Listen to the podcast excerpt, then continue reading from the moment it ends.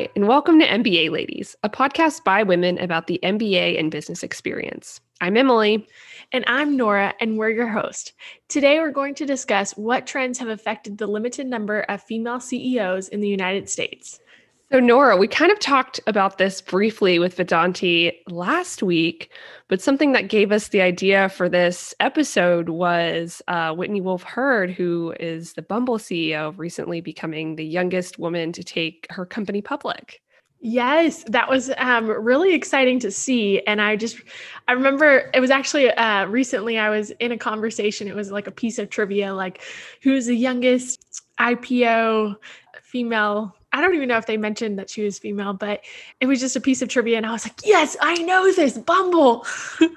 I feel like trivia, it humbles me every time. Like yes. I, I think I know a lot and then I do trivia and I'm like last place and I'm very sorry for my team. So I'm very, very impressed that you were able to to get that and add a point for your team. Yes, it was a it was a highlight of the day. I uh I also am terrible at trivia, so it was I, I took the win. W, no questions asked. Yeah, hopefully um, our listeners can maybe there's a random fact that they can learn throughout listening to our podcast for trivia. Who knows? Yeah, we're helping the trivia game players every episode. Yes, absolutely. Absolutely. So when we yeah, kicked this off and you know, we both went our separate ways to do some research about this, um, I found an article on the Wall Street Journal by Vanessa Furman, which was published in the beginning of February called Where Are All the Women CEOs? And it was just an article about how few women CEOs there are and how a lot of the times they're set up for failure within like the CEO track, for lack of a better word. So there was a study done by WSJ um, of executives at top companies, which were the biggest publicly traded firms by market value.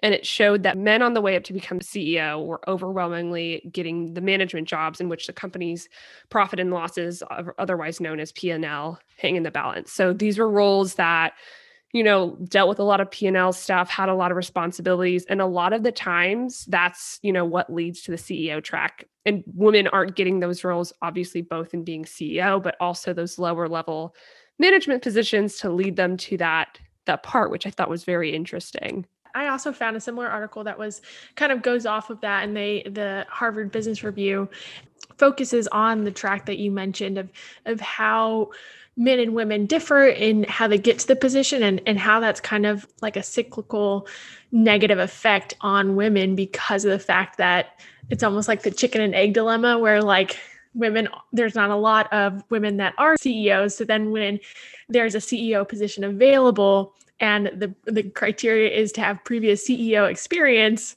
it's like well we're going to keep picking from men who have that experience rather than the the small number of women who have made it to that position. Exactly. It's yeah it's just so wild to see like how you know obviously it's one thing to look at you know c-suite execs and ceos across the board and see how women play in the percentage of how many women there are but to see also looking a little bit further down at like the future ceos and seeing how it's kind of built that way um, to where they aren't really set up for success. Something I, I also saw, found in the article I was reading on the WSJ um, was that the career of men and women often take different turns because of you know early professional trade-offs so work life constraints and attitudes concerning women in power and you know sometimes people will see a woman in power and they'll say, oh my gosh, this person's so hard to work with. Like, she's so annoying. She must be on her period, like, blah, blah, blah. And then a guy, it's like, oh, he's such a strong and tough leader. And I think, yeah, it's just another systematic thing where it kind of sets women up for failure for those later leadership positions and leading an entire company for sure. I i fall victim to that all the time where if i if i just sl- like even slightly become more assertive i i myself am worried that i'm being mean or too aggressive and so like i'll back down. And and it's just like the stereotype that really is is pigeonholing women into like feeling like they have to be this nice person and they can't come across too assertive for fear of not being liked and then not getting the position. So it's just like not a great position. Absolutely. I find myself, yeah, the same way where it's like trying to teeter on that line of like being like an assertive leader and like making sure my voice is heard and not being like the obnoxious person who's like, hey, like listen to me, like what the heck? I like the the tone of voice, the change. yeah, it changes. That's how I think other people hear me when I say hi. Like, I think maybe we should consider blah blah blah but yeah, it's so true. I think I mentioned this in like our early um, episode that we had done, but like for me, email etiquette, like sometimes I'll write an email and it's like there aren't enough exclamation points. Like they're gonna think I'm mad at them, and like I have to ask myself, like, if a man was writing this, like would it would it be okay and generally for the most part yeah and not to say that like men aren't like nice email writers and add exclamation points because that's not like the thing. I had a previous boss and he was like the nicest person ever. And like he'd always have all the exclamation points and be like, thank you so much. Like all this stuff. Very, very kind, very, very nice. But yeah, I think I think a lot of the times I fall victim to wanting to be nice and agreeable and but also wanting to be a leader, but not be obnoxious at the same time. And it's it's very hard to kind of teeter and you know walk that line.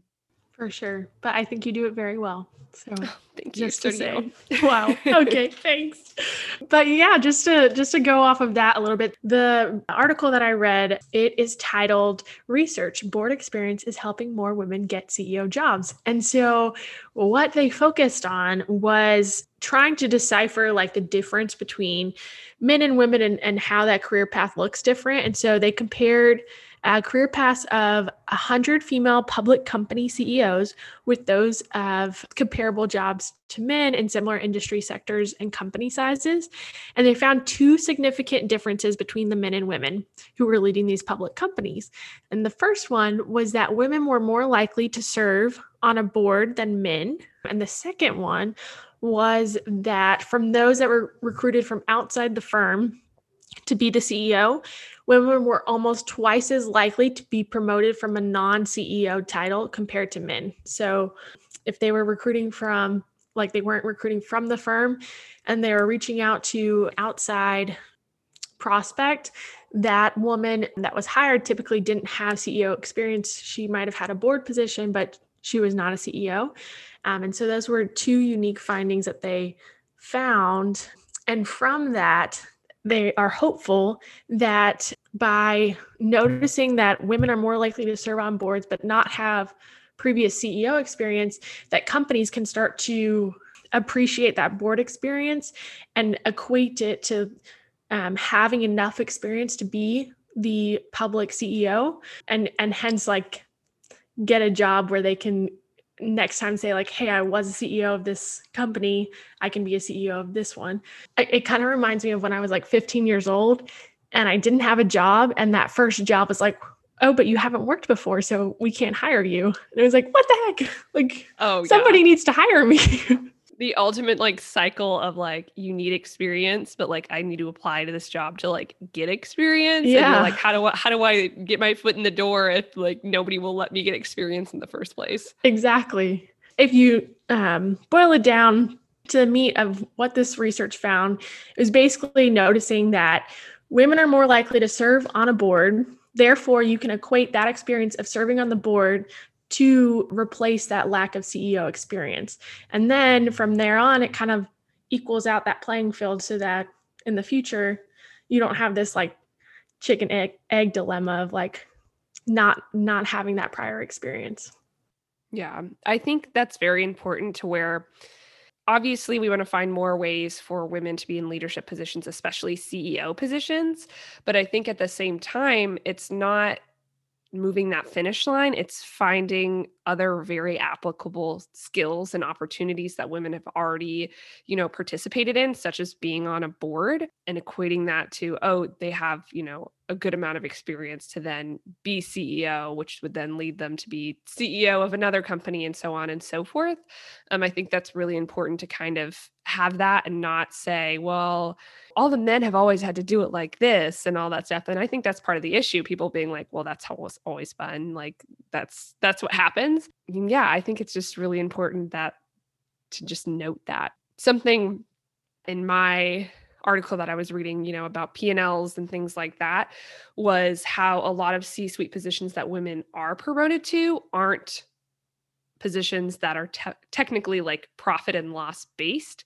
So, like being head of HR or head of admin or head of legal, like those are traditionally roles that don't have P&L experience. And I think too, like a lot of the times, yes, it is really good to have P&L experience to then become CEO. But at the same time, noticing that like these are all very great opportunities and great positions of leadership that people have had to then equate that to become CEO or things like that is really important. I really admire you like bringing up the P&L portion because I think it's a, very unique realizing that there's so many different divisions of where women previously have um, led and like been part of companies and and so you need to like really have a more wholesome way of recruiting women if for the CEO positions because like if if you're only recruiting from the pool of candidates who have that previous experience and we're never going to get to a place where there's you know a more of a equitable board for companies because that pool is very limited. And if you're going to keep pulling from the pool then um, it's never going to really move towards a, a direction that we want Absolutely. And I think too noticing as well that not only are men more likely to like have P&L roles or more likely to be CEOs and women aren't. I think again taking a step back and looking at the future CEOs is very important too to kind of figure out how to change that such as, you know, bringing women on who were previously serving on a board as a CEO there was a study done by the Working Mother Research Institute in 2019 where they surveyed 3,000 professionals, over 3,000 professionals, both men and women. And it was interesting because it showed that men and women receive very different career building cues. So, for example, men are three times as likely as women to have been encouraged to consider a P&L role. Men are two times as likely to have been promoted or selected for leadership training within the past two years. Nearly half the men who took the survey reported getting detailed advice at work as to how to chart their path to a P&L job compared to only 15% for women. And then finally, more men than women said they had a strategic support network um, that included sponsors who championed them for promotions. With, you know, among those in the early stages of the career, nearly twice as men said so than women, with 79% men, 45% women. So I think that's so interesting. And I think reading all of those, I've definitely found some of them in my own personal life to be true and i've noticed them especially now in business school where like you know hyper focused on business and like really looking at these opposed to you know being out in the business world and i feel like a lot of times it falls on the back burner or you're busy with work so like you don't really notice. Um, but like looking at that i feel like a lot of times like for me personally i feel like sometimes it's hard for me to build that strategic support network for me within like the working space without feeling needy or greedy or anything like that and to make sure that like everybody you know networks and everybody asks for things. And like the whole idea is like i ask joe for blah blah blah. He's great and he pays it forward with me so that later on when he needs something from someone else just that whole network, the whole karma thing, you know, like sending out the good vibes, like in the business space. that is definitely um, a process that takes time to get used to. Like I, I just emailed someone that I was reaching out to and, and super nice person, but I felt like I was like, oh, like I haven't talked to her in quite some time. Like she's just going to be annoyed that I'm I have like a, a motive for contacting her, not just to say hello, you know? And so um, she was she was extremely helpful and and really guided me in the direction that I needed to go for a project. And so it's just that interesting, like uh, you know, feeling like you are being needy or like asking people to do things for you. It's it's it's a a network that has been established long before we got here, and we just have to en- embrace it, I guess, because it's gonna be here long after us long for the ride for sure yeah i i think that's yeah definitely something that's been hard for me as i continue to network both you know here in school and once we graduate like i've definitely had people i've networked with where i have that initial you know informational interview and ask them all about like everything And then afterwards, they're like, please don't hesitate to reach out if you have a question. If you need your resume looked over, I will do that. If you need a practice interview, I got you, like all this stuff. And then I'm like, I shouldn't reach out to them. And it's like they literally like cited five different things that they can help me with and like have said I'd love to do this to help you. And yeah, coming getting over that is has been really challenging I think for me um, within like this hyper network space that is MBA. But yeah, and I think, you know, that kind of systems built to where, you know, we kind of feel awkward asking for things and we just, for lack of a better word, have to get over it and really join that world. Um, because I think a lot of men do, and that leads to other advantages later on in their career. No, I, I I 100% agree with you.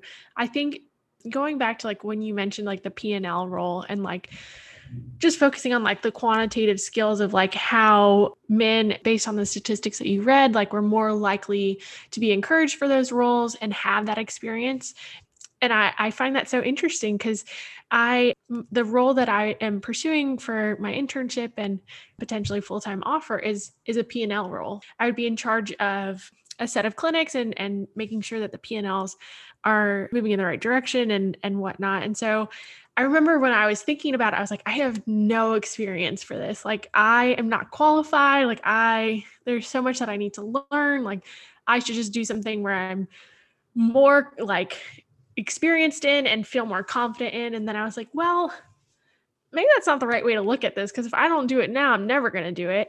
And if I don't get the experience, I'm not going to be confident in it one day. And so I really had to like talk myself into this position. I think that I did have doubts and I did express them to others, but I was reminded, ironically, everyone that I think of through those conversations were all women. They all encouraged me to like continue and reminded me that I wasn't just going to start on day 1 looking at a P&L and just figuring out how to make it profitable. Like I was going to have training, it was going to be a long process and I wouldn't just be thrown in the deep end. So I just really wanted to hammer that home that like yeah that is it is scary to like jump into something that you don't have experience with and and I can see how people kind of shy away from it and how these trends keep moving in the direction that is in favor of men because women are not really encouraged to do those roles sometimes. And so I just find that really relevant to my experience. Yeah, I think that really falls back on the whole expert thing we were talking about a couple weeks ago, where it's like a lot of times women feel like they have to be like perfect at like what they're doing and like really have it down before they go to the next thing, which like I think will never ever happen. Like nobody can ever be the perfect know-it-all expert. Like there's always going to be something new that like comes out and you can't, you know, learn it fast enough as like the stuff is coming out. And yeah, really really going outside of your comfort zone to become a well-rounded professional and just person in general i think is really important for you know later on in the career and being at the point where you can ask those questions and say like hey i have no idea what this is like can you please help me? I think is is so important. And on a different note nora i think you're gonna kill it this summer so you're gonna be great. Thanks emily. I appreciate it. Little little jitterbugs but it's gonna be great so, going back to just how the results from the research noted that women were more likely to have a board position and therefore companies are starting to be more creative in the hiring process. So they're, like we mentioned, relaxing the requirement for prior CEO experience and they're requiring board experience in order to be a sufficient uh, applicant for these positions. And so the article focused not only on that finding, but then realizing the structure of boards. They examined the latest uh, data and trends in board composition um, using what's called US Spencer Stuart Board Index. Never heard of them before, but basically they they focus on the director composition among S&P 500 companies.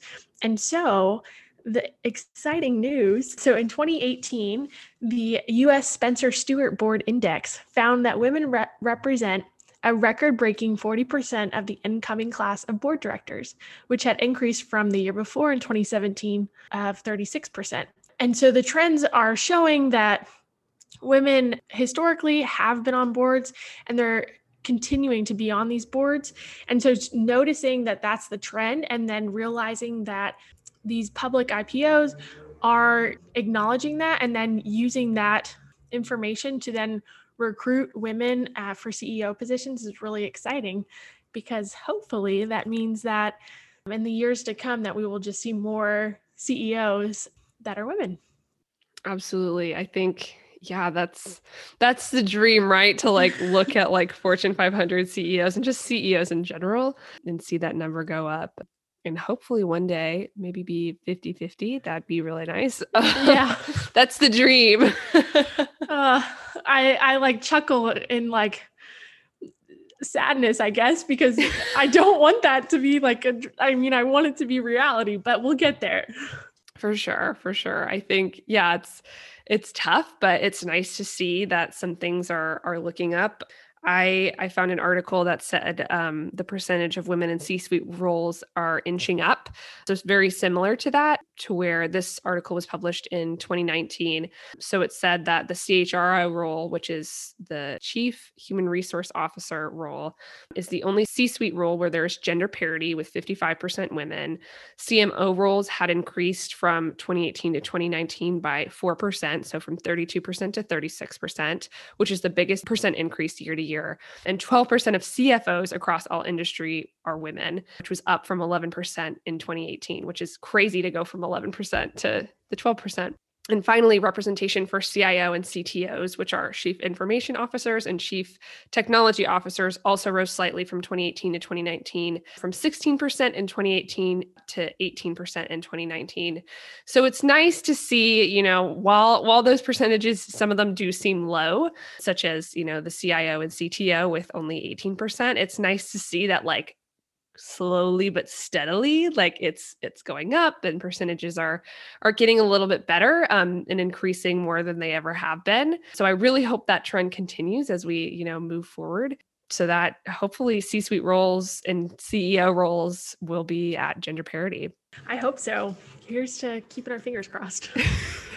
Raise your glasses ladies. Ladies and gentlemen. And gentlemen. You're right. You're right and some other really great news. I just, you know, I feel like sometimes we end the podcast and it's, you know, a little sad because we're like, this is the issue. Um, and it's like a Debbie Downer. so I did want to include a few more wins uh, besides just, you know, C suite positions um, on the rise. So obviously, we talked about Whitney Wolfe Herd, um, who recently, in the middle of February, took Bumble public, making her the youngest female CEO to do so, which is incredible. I am not at that level at all. Like, it's going to take me, oh, I still feel like a kid. I'm in my mid 20s. Like, I'm not too far off from 30. So I, I very much commend her. You go, Whitney. And then also, I wanted to mention recently Ann Marie Sastry, who founded an AI software company called Amestie. I'm sorry if I'm pronouncing that wrong, Ann Marie. A M E S T I E. And she took that company public in September of 2020. So, very recently, I think she, besides Whitney Wolfe Herd, is the most recent woman to have done so, which is just, yeah, incredible to see that these women are doing really awesome things and really, you know, putting a dent in that glass ceiling. Yes, I love that. I love the positive vibes that you are setting for the end of the podcast. Thank you. You're welcome. Something I did really love was that Whitney was holding her child as she like made it a public company and I was just like, "Yes." I I know. I love that. I think not only is it awesome to see, but I think it also helps slightly with making it a little bit more common like to have, you know, Whitney go ahead and have a baby on her hip while she took her company public, I think really just is a testament to like how awesome and strong women are and like how women get stuff done. I think is just really awesome and really empowering. Same. I also love that she can pull off yellow. That is not oh, an yeah. easy thing. that that itself is a big feat. we are just Very all about impressed. Whitney right now. yeah, we we are. But yeah, it's it's you know, things are still kind of bleak, but things are looking up. And I'm really hoping they continue that way as as we continue throughout the years and you know, our generation becomes hopefully CEOs and then the generation after them. Um, I, I don't know. I'm just, I'm very hopeful um, for what, you know, what the world has yet to come. Same. It's going to be great. Yeah. Well, Thank you all for joining us today. We just wanted to share that if you have any thoughts that you want to share with us or concerns or anything, please feel free to reach out to us, MBA underscore ladies, or you can send us an email at MBA ladies podcast at gmail.com.